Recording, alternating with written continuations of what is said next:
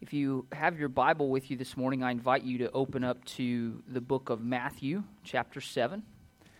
The book of Matthew, chapter 7, and we're going to continue our walk um, over this last week, beginning with Pastor Charlie, and this week and, and next, uh, our walk through a series called Spooky Spirituality. If I haven't had a chance to meet you yet, uh, my name is Matt Maestas, and I'm privileged to have an opportunity to come and to be with you and, and to speak out of God's Word this morning. Um, if you remember last week, Pastor Charlie started us off in the series um, called Spooky Spirituality in a passage in Matthew chapter 7. And he was talking through verses 13 and 14 last week. And I'm going to continue our, our trek through that passage today as we read verses 15 through 19. But to give us an idea of the context, because as Pastor Charlie reminded us last week, context is important. I want us to go ahead and, and read kind of the balance of that. So we're going to actually start in verse 13 again, and we're going to read through verse 23. I promise you, I'm not covering all of that ground today. We'll be focusing in on verses 15 through, through 20 today. But I want us to just have a sense of what Jesus is telling us here at the back half of the Sermon on the Mount this morning. So, hear with me the word of the Lord in Matthew 7, beginning in verse 13. Enter the narrow gate. For the gate is wide and the road is broad that leads to destruction, and there are many who go through it. See, there are many, many people who go through that gate. This walk with Jesus is an exclusive kind of walk. You see that? That not everybody goes the way that we desire to go, sadly. Verse 15 Beware of false prophets, your translation may say, Look out for false prophets who come to you in sheep's clothing, but inwardly are ravaging wolves. You'll recognize them by their fruit. Are grapes gathered from thorn bushes or figs from thistles? In the same way, every good tree produces good fruit, but a bad tree produces bad fruit. A good tree can't produce bad fruit, and neither can a bad tree produce good fruit. Every tree that doesn't produce good fruit is cut down and thrown into the fire. That should give us pause for a moment. Jesus says similar things in other places, like in John chapter 15, when he says that the uh, branches that aren't connected to the vine die, they wither up and die, and they're gathered together and they're burned. We should pay attention to those things. Verse 21 Even scarier so. Not everyone who says to me, Lord, Lord, will enter the kingdom of heaven, but only the one who does the will of my Father in heaven. And here we go with the scary words continuing. On that day, many will say to me, Lord, Lord, didn't we prophesy in your name and drive out demons in your name and do many miracles in your name? Then I will announce to them, I never knew you. Depart from me, you lawbreakers. Let's pray together this morning. Jesus, um, we're not going to sugarcoat things this morning. We're not going to lie and, and say this is easy to digest. Uh, we'll say that these seem like hard words, Jesus, and in fact they are. But they're hard words that are intended for us to hear and to heed and to pay attention to because your desire for us is to look like you, Jesus. And if we don't pay attention to these things, we may ending, end up looking like something far other than you. And so it's our prayer that we would be changed today because your word changes us. It's in your name we pray, Jesus. Amen. Today, church, we're going to be talking about discernment. We're going to be talking about discernment. And a couple questions I have for you this morning as we move through that. Well, we'll get to those in a minute. We're going to talk about discernment. Before we get there, I want to define discernment for you. Um, when we did the teaching run through on Thursday, I didn't have this part in the passage, and Pastor Charlie said, Hey, you might want to define that word discernment for us. And so I said, That's a really good idea. And so I sat down and I thought, Man, how would I how would I define discernment? I didn't, I didn't Google this. I didn't look it up, just so you know. Um, so if you have a problem with this definition of discernment, this is my definition of discernment. So if you think it's heretical, blame me. Don't blame anybody else. But this is the definition of discernment that we're going to be working with this morning. Discernment is the spirit led practice of applying the wisdom of God to what we sense, feel, and experience. I want you to write that down. It's not on your note page because I failed to get it in on time because it's a, a, recent addition, but I think it's very, very important for us today. This might be the most important thing for you to understand and apply today to your life. Discernment is the spirit led practice of applying the wisdom of God to what we sense, feel, and experience. You see how important that is?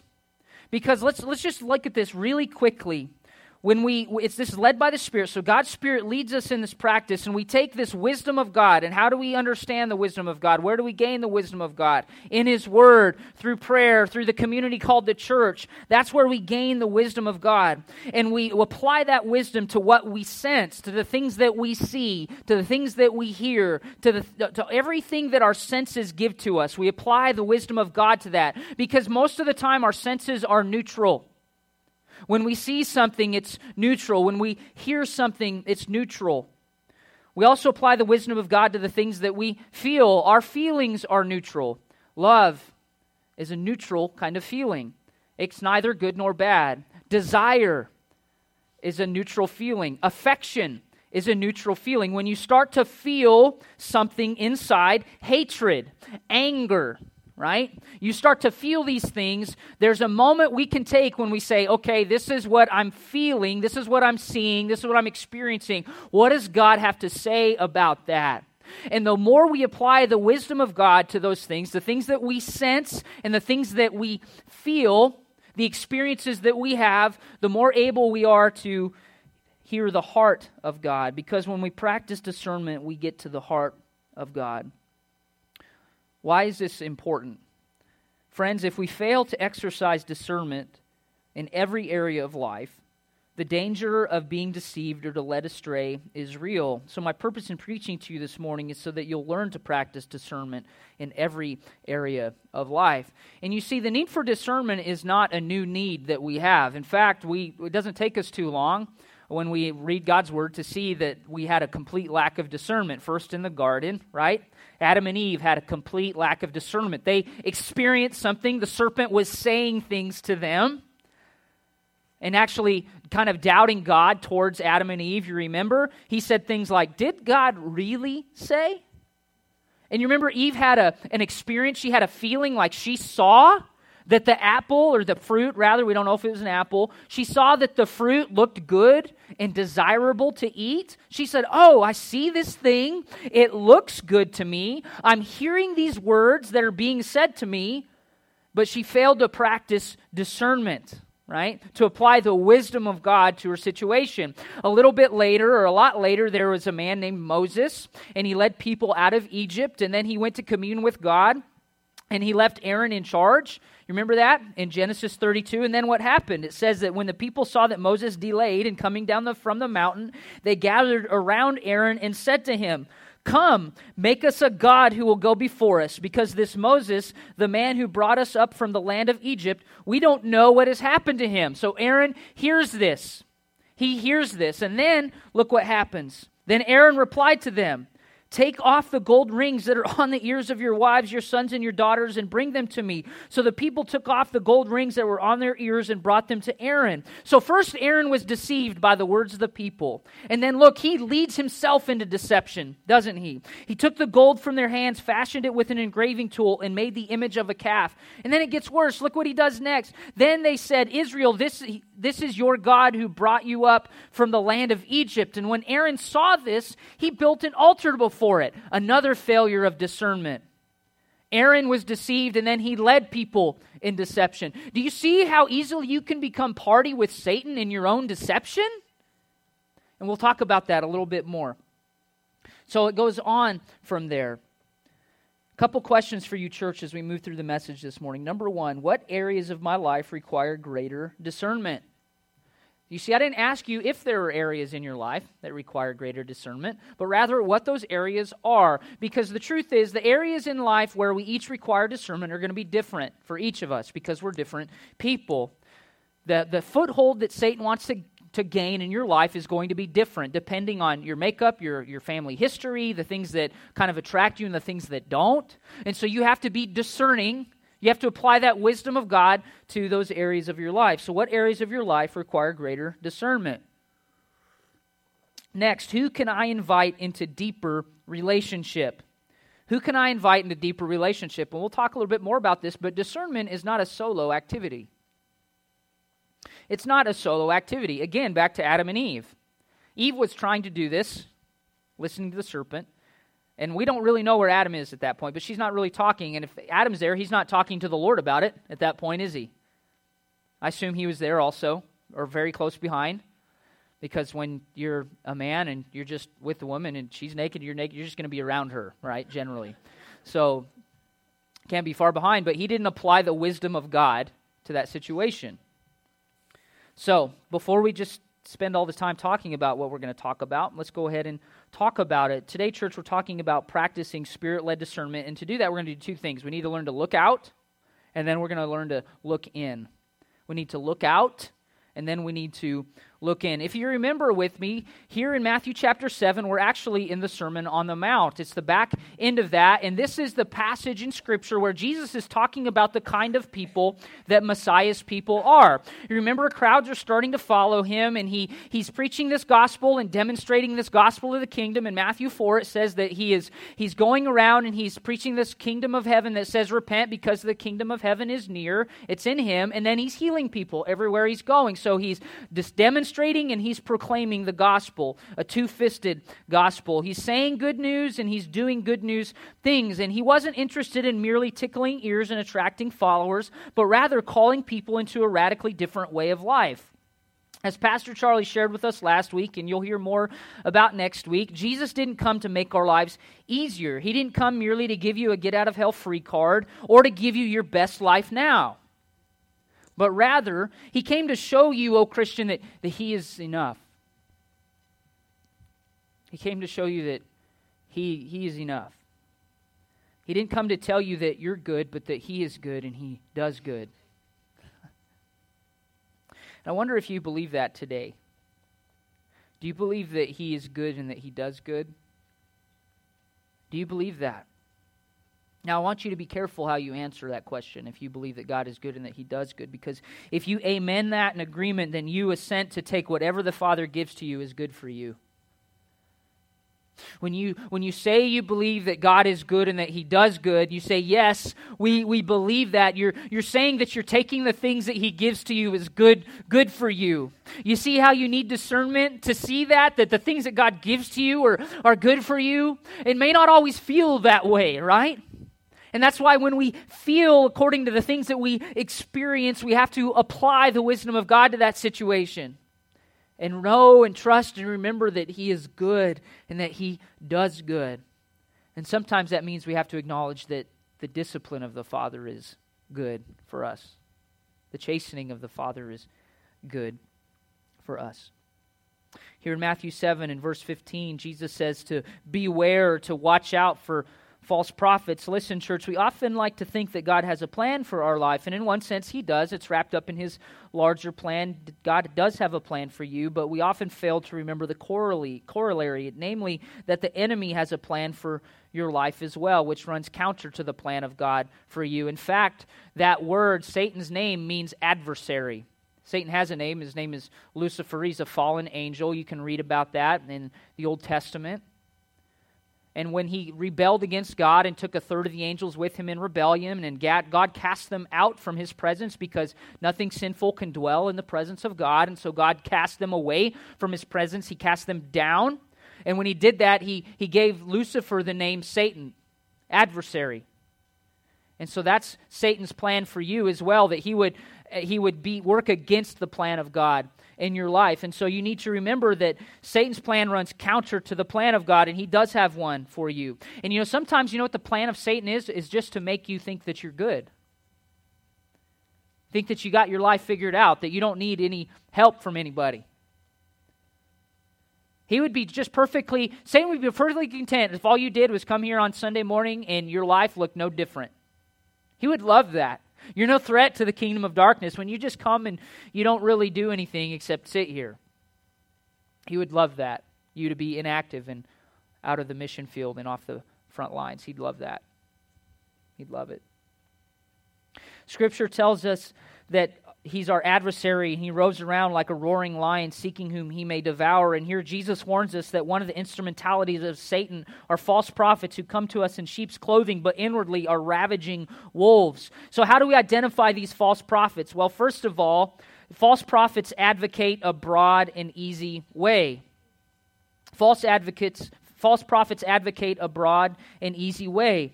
Friends, Jesus never made it easy on anybody, and he never took the easy way. Just to tell you this morning that the prosperity gospel is a lie, if you need a definition for what that is, the prosperity gospel teaches you that if you just love God and believe and have enough faith, then nothing bad will ever happen to you. You'll have enough money, you'll never get sick, no one around you will die. And if those things happen, if you're ever without a job, you're ever unemployed, you ever have sickness, if your family members die, if cancer strikes your family, then somehow you must lack faith. And you're not pleasing to God. And there are several people that advocate this prosperity gospel. If, if you've heard that before or have been tempted to believe that, let me tell you and remind you that the gospel isn't that God will save you from the storms of life, but that He will sustain you through the storms of life. Amen? Try telling all of those followers of Jesus in Houston or in Vegas or in Puerto Rico that they just didn't believe enough, that they just didn't have enough faith. No, that is not the gospel, but rather we have a God who sustains us, sustains us regardless of what will come. And He has something to teach us regardless of what may happen to us or the things that come. Why? Because his sustaining is enough because of the reward that awaits us. You know what the reward that awaits us when we abide in him? It's him. It's him. It's Jesus. I love how uh, the psalmist puts it, David, in, in Psalm chapter 4, in verse 7 and 8. He says, You have put more joy in my heart, speaking of God, he says, Oh Lord, you've put more joy in my heart than they have when their new grain and their new wine abound. I will both lie down and sleep in peace because you alone, O Lord, allow me to dwell in safety. David says, I, I, no created thing has the power to sustain me like you do. So, friends, when you're, when you're tempted to allow your worth and value in life to be determined by something that was created, remember that, that it's only the Lord that allows you to live in safety. And that he, He's the only one that gives you sustaining and true joy. False prophets advocate a broad and easy way. Secondly, false prophets have terrible math. False prophets don't believe Jesus is enough. Now, when I say terrible math, listen, this is what I mean. You see, false prophets tells us that tell us that Jesus plus rules is what you need. But in reality, that's just legalism. That's bad math. False prophets also may tell us that we need Jesus plus experience. Friends, that's not the gospel, that's mysticism. Oh, it's not enough to have Jesus. You need this ethereal, mystical experience. You need to feel it all the time, right? If you're not feeling it, then you're missing it somehow. No, that's not the gospel. But what is the gospel? It's Jesus plus nothing. It's just, friend, it's just Jesus. It's just Jesus. Over and over and over again, it's just Jesus. Let me let you in on a not so greatly kept secret. Our biggest hope isn't to get people to stop sinning, it's to help them see that Jesus is enough. You see that? Because we, you know why we sin? Because we want to. That's why. And typically it's because we see a good in the things that we're doing. If you if you've been around people that are addicted, they see a good in that. They want it. Like they, they can't function without it. Even though it's killing them, right? That's what that's what sin is. Addiction's just a, a picture of sin. You just keep living in this thing that you know is not good for you. It could be a toxic relationship. It could be a, an, an addicted or addictive oriented substance. It could be a thought that you have. It could be success. It could be material things. You're addicted, you're addicted to them. You think that that's what you need. And our goal isn't to get you to stop doing those things. It's to help you see that Jesus is enough. Because when you when you see that Jesus is enough, then nothing else in this world can satisfy you. Or will be able to satisfy you. And when you get joy and satisfaction of the things in life, you'll see that those are the things, the conduit through which God is loving you. Do you see that? He gives you things because he, he's a good father and he wants to give good gifts to his children. He wants you to have experiences and to feel and experience joy in life. Moving on.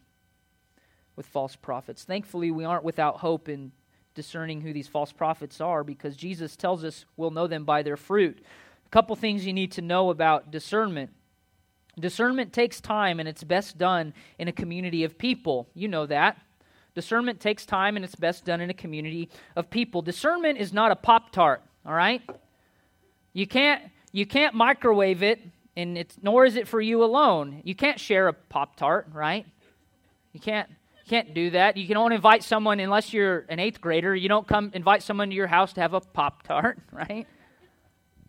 And the Pop Tart's not really great eating. And if you believe that, you've been deceived, dear brother.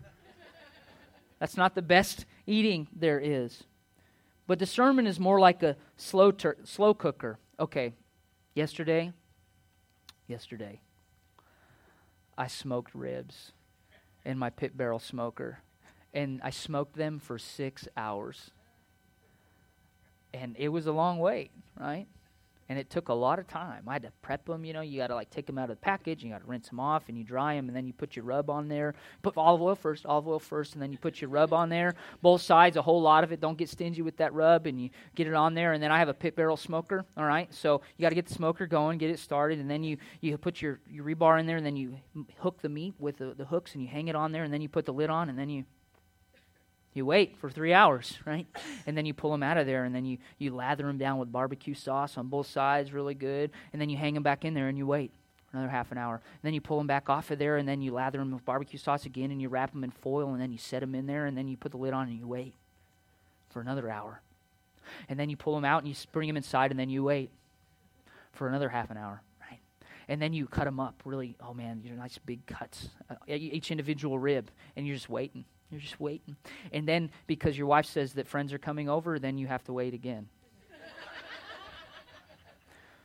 and so you you wrap them in foil and you put them in a bowl and you wait, right? And then the friends come and their their kids are there and, they start playing and so then they come and sit in the living room and you you wait again, right? and then your wife says, "Oh, it's time to eat." And you're like, "Glory, right? I've been I've been waiting since eleven o'clock this morning, right? And it's seven, right?" And then you get to eat. And it's good.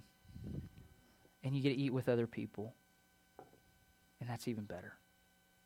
That's even better. And friends, just like my smoked, slow cooked ribs with friends is way better than a Pop Tart, you know, standing in your kitchen at 2 a.m. when you're alone and wondering what life's about. Not that you've ever experienced that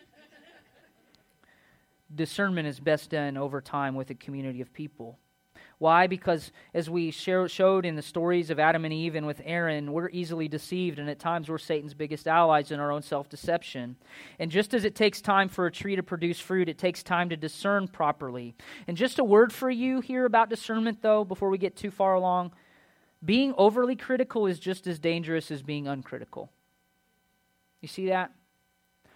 If you're like me, you have sometimes a difficult enough time discerning what the, the voice of God is in your life. And so we need to be careful before we just kind of willy nilly go discerning the voice of God in somebody else's life.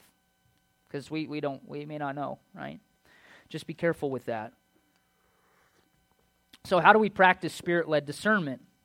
Well, we have to be well acquainted with good fruit, okay? The more acquainted you become with good fruit, the more able you are to spot bad fruit. I love coffee all right? I only drink very good coffee. And someone says matt my wife told me when matt when you talk about coffee it just makes people not want to drink coffee with you or invite you over to their house and serve you coffee because you're not going to like it very much. I'm like no i'm an incredibly nice person. She's like the problem is you talk about liking coffee so much because i love it right? But some people don't like coffee because they've never had good coffee right? They've, they've lived a folger's existence their entire life. And it's like brother that's uncreation okay that's not good for you. I go see my, my wife's grandpa. He, he makes half caff Folgers at 7 o'clock in the morning, and it sits on the hot plate all day. And so when I go and see him at 3 o'clock in the afternoon to play guitar with him, when we go back to Wichita, he's like, hey, Matt, you want some coffee? And I'm thinking, God, help me.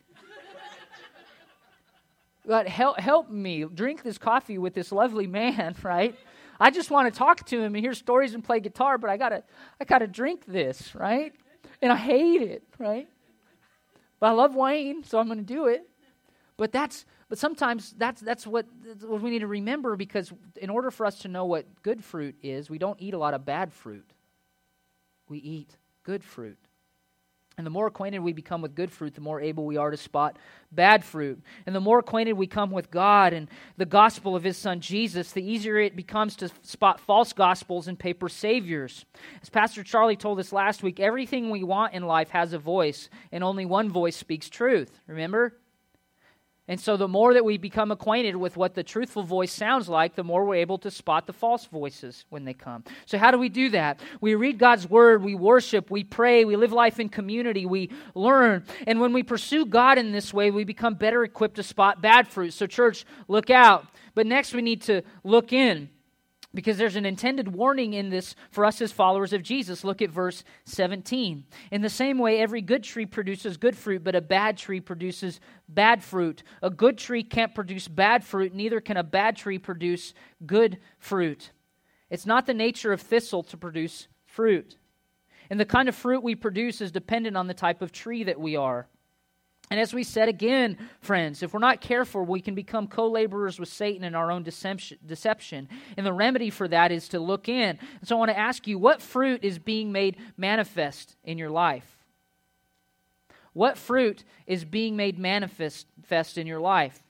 True fruit is what we find on display in the Sermon on the Mount. If you want to know what it looks like, read verse, chapters 5 through 7 of Matthew here. True fruit is poverty of the Spirit it's mourning over your own sin. It's an appetite for righteousness, mercy, purity of heart, godly endurance under trial, spurning of hatred, spurning of lust, and spurning of vengeance. You need to ask yourself if you're a truth teller, if, though, if you're those who sacrificially love for your neighbors. And so sometimes, church, we need to do some personal fruit inspection. You need to squeeze your own fruit. Now, listen, you can squeeze your friends, you can squeeze your fruit, but don't squeeze your friend's fruit, right? You need to squeeze your fruit. You need to examine that fruit in your life. Who I man, I, oh god, just we're talking about everything I love today. I love pomegranates, all right? And you know why? Because they take time. You can't just like don't bite a pomegranate. Don't just grab one and just tear into it. It's Bad bad news, okay? You got to like cut it open. You got to peel it apart. And you got to dig the seeds out. And then you got to bat your children away because they try and steal from your good work that you do because it takes time. And like, get away from me. Get behind me, Satan. I don't know you right now. Get away from my pomegranate seeds. Okay, right? You don't. You don't eat bad pomegranate if you want to know what good pomegranate is. And sometimes you got to squeeze it to know if it's good or not. The same thing with the fruit in our life. We have to inspect it once in a while to see what kind of fruit that it is. Listen, though, examining our own fruit isn't always possible in our own strength. Living this life that's composed of good fruits not possible in our own strength, but only in radical dependence on Jesus. And here's the truth of why that is the case. The truth is, church, we're all bad trees. We're all bad trees. And left to our own, we will produce bad fruit. In the book of Romans, Paul says it like this He said that there were some vessels of honor, and then there were some vessels of dishonor. Remember that passage? But the point of that isn't that God makes some people to be bad or to be unuseful to Him. It's that He takes those vessels of honor and He transforms them into vessels of honor. he takes the things that other people thought were good for nothing and He makes them holy, set apart, and pure. And it's the same thing with us. We are all bad trees that produce bad fruit. We are diseased and desperate and rotten and unable to heal our sickness. And the good news of the gospel is that God turns trees from bad to good. Isn't that awesome? We have a God who changes the nature of the tree. He changes the nature of the tree. And it's only in dependence and surrender that we actually produce true fruit, and that's fruit that remains. And so I want to ask you again friends? What areas of your life require greater discernment? For some of you, it may be in the area of finances. For some of you, it may be with your emotions. You're not applying discernment to what you feel. You, you just kind of like react, right? And you know, take a minute and say, what, is, what does God's wisdom say to me in this thing that I'm feeling? Man, if we have to do that, right? If, we, if we're practicing discernment, it's very unlikely that we'll have an affair. Because what, what is this thing that is going on in here? What, this thing that I'm seeing, or feeling like, wait a minute, time out. I don't know if that's rightly, God, what do you, how can you help me with this right now? Make a better decision. What areas of your life require greater discernment? Secondly, who can you invite into deeper relationship? Because remember, oh friend, you want smoke, smoke slow cooked smoked ribs. You don't want a pop tart, right? And you want to eat it not by yourself, but with others, with other people. A couple takeaways for you today. Well, first, I just want you to remember to get your math right. I want you to get your math right. It's not Jesus plus rules. It's not Jesus plus experience. It's just Jesus plus nothing. And that's everything. That's everything. Secondly, I want you to eat better. I want you to eat better. I want you to pick smoked ribs over Pop Tarts. That's what I want you to do. I want you to pick a community of people over standing barefoot in your kitchen at 2 in the morning. And finally, just squeeze your own fruit. Take time to do that. Examine your life. Take heed of yourself, right? Lest you fall. Examine yourself. I was listening to a podcast this week um, by John Piper, and um, the, the people asked him, the people interviewing him said, what, what advice would you have to your 20 year old self? And he said, Just the same advice my dad gave to me Johnny, keep your room clean. Whatever room I'm in, he said, I just want to keep it clean. And when I do that, God moves me into a different room, sometimes a bigger one. So if you want influence in your life, keep your room clean, church.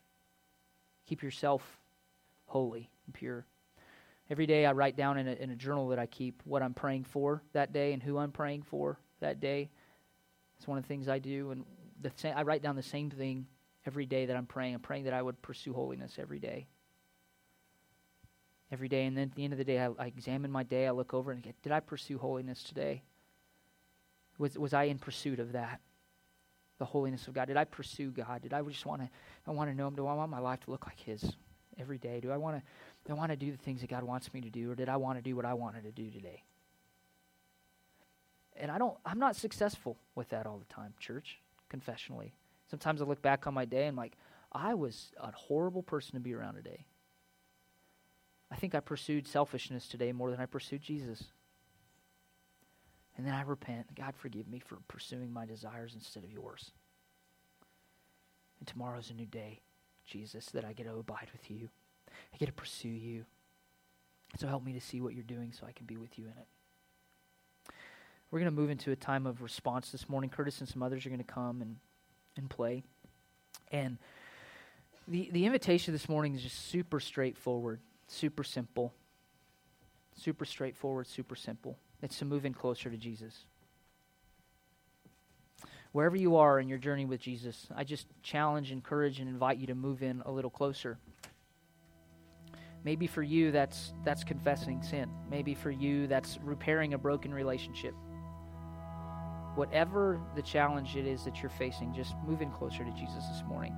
I, I would love if you'd like me to pray with you or for you in any way. I'll be standing here off to the side. And if you'd like me to come, I'd just come forward. I'd love to pray with you. Maybe you just need to come to the front and pray and spend some time with Jesus. Maybe you just need to sit and bow your head in your seat or grab someone that invited you or your friend that you came with and say, I need you to pray with me about this today. But however it is that God is leading you, now is your time to respond. Let's pray together this morning. Jesus, we trust you because sometimes we are untrustworthy. We can't trust ourselves. And so we pray today, Jesus, that as we think about your words for us, that our lives would change, that we would move in closer to you. God, help us to see that your desire for us is to look like your son, Jesus. And as we think about that, we pray that our desire would match yours. God, we pursue you today. We move in closer to you today. It's in your name we pray. Amen.